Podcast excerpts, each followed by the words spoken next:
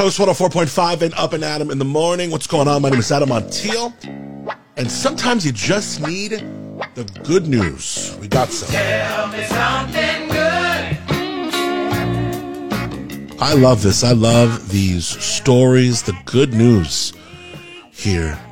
Guy in South Africa gets dumped by his girlfriend.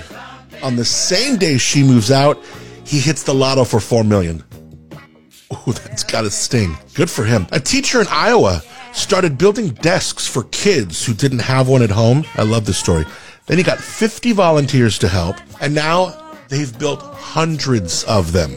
Check it out. So we've been trying to make something solid out of using two by fours with a half inch or three quarter inch plywood, uh, and then having some uh, friends and family come over and help us uh, paint and stain them. We're working through our school system to distribute these in a, in a private uh, way. Just trying to build a better community and show children out there that there are adults who care about them. They've done 600 so far and plan to make thousands more. God, I love that. Did you see this story last week? A restaurant manager in Orlando realized an 11 year old kid was being abused by his parents, flashed a note asking if he needed help, and called 911 when he said yes. Check this out. and I asked him on a paper if he needs help. And first he uh, turned his head saying that no, but he keep looking at me and I write in another paper if he needs help again.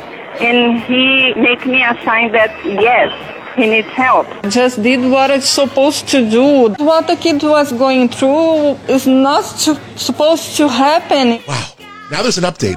After the story went viral, somebody started a GoFundMe to thank her for it, and now it has raised over 40,000 bucks. Finally, in the Tell Me Something Good file last month, South Korea said it would order enough vaccines to cover North Korea too. I mean, considering the relationship between those two, if you need it, we got you, kind of thing South Korea said to North Korea.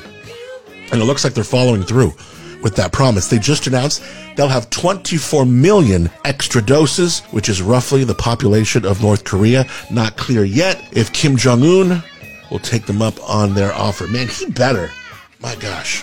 Great. Those are four fantastic stories.